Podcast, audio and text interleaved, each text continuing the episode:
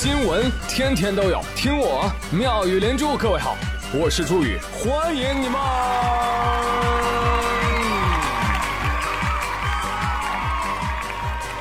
谢谢谢谢谢谢各位的收听啦！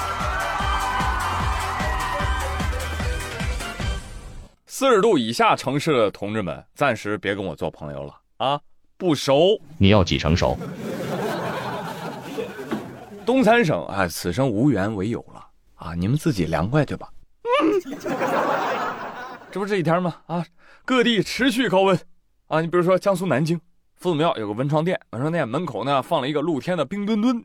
大家都知道，冰墩墩的外壳是透明的，但是由于天太热，这个透明外壳被烤成了焦黄色。网友戏称：哇，这不是卤墩墩吗？No no no no no no not fashion，人家叫焦糖冰墩墩。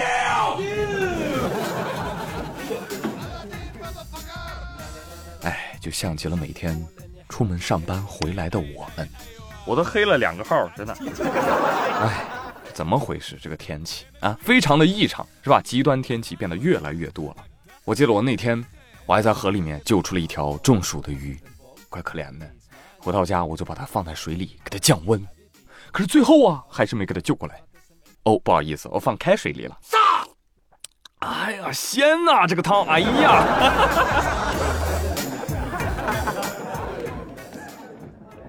听说还有一位志愿者，呃，在南京江心洲巡江的时候，发现有一只老鹰，不是老鹰，啊，飞行的时候坠江了，他就赶紧用渔网把那个老鹰给捞起来，交给了警方。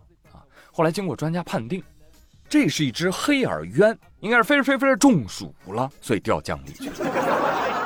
但是我觉得有没有一种可能，它只是想进水里面凉快一会儿，嗯，把它一捞，坏了，中暑了。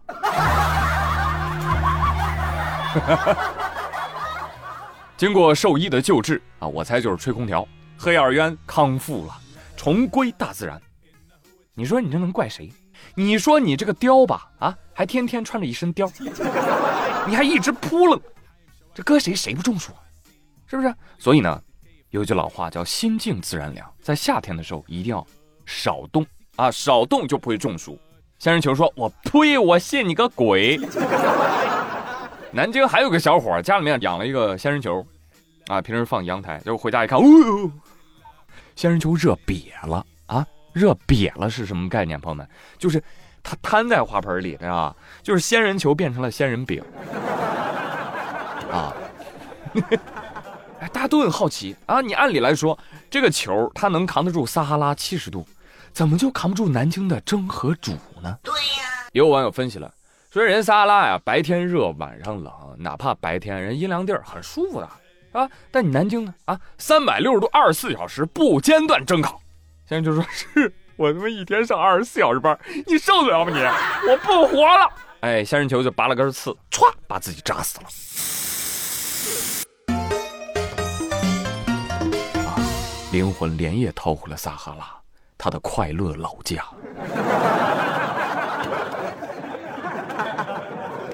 虽然他已经不在了，但是像仙人球这种勇于抗争的灵魂，我是非常佩服的。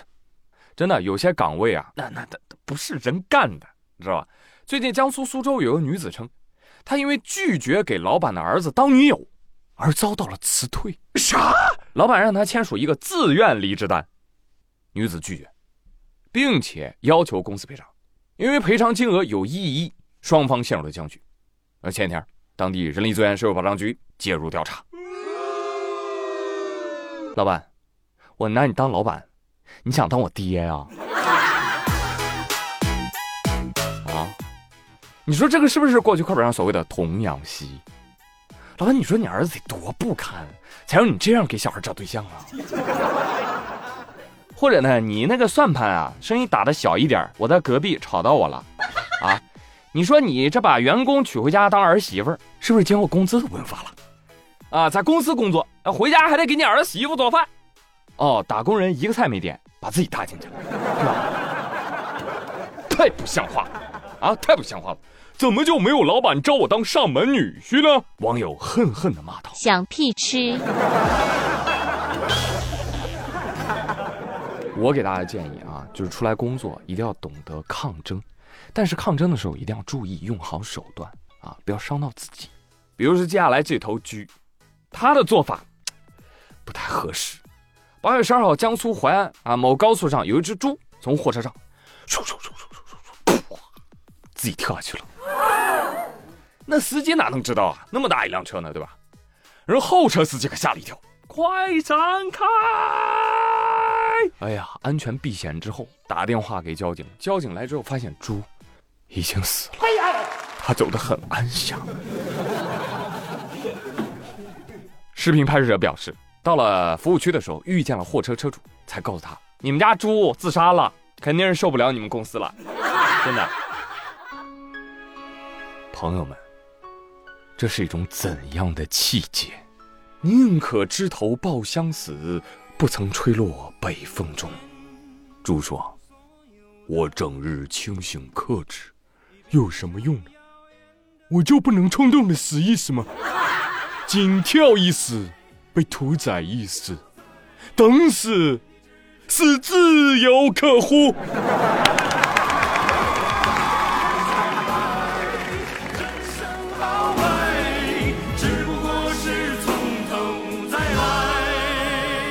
我看到了一位勇士在和自己的命运做抗争，虽然结局是一样的，但那一跃的身影却是永恒。他敢为自由奋身一跃，我却连罢工辞职都不敢。很多人笑这头猪，但很多人却还不如猪。这真是个凄凉的笑话。不过话说回来，大家开车的时候一定要注意跟前车保持车距。这猪要是正好砸后车了，那没办法。全村吃饭，就吃这头猪。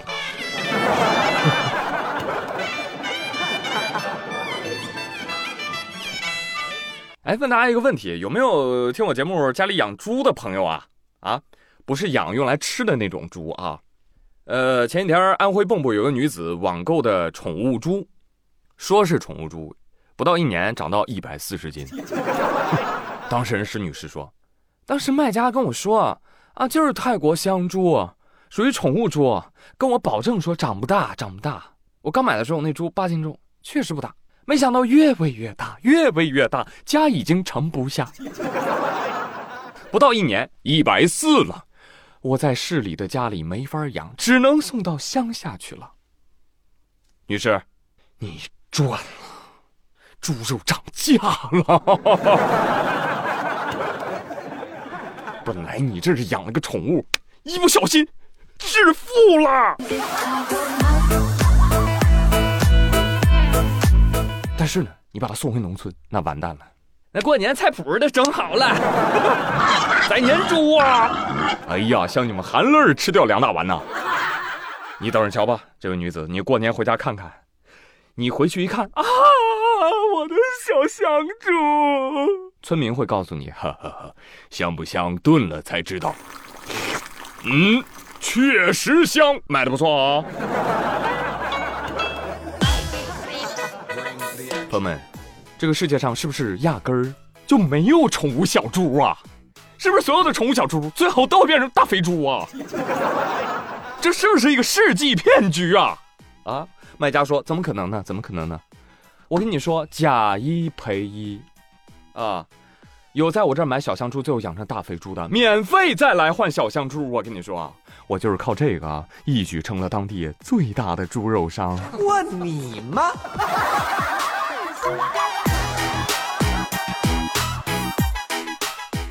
明白了啊，这纯纯就是个经典诈骗了，这个年年说，年年有。谁被骗过出来哭？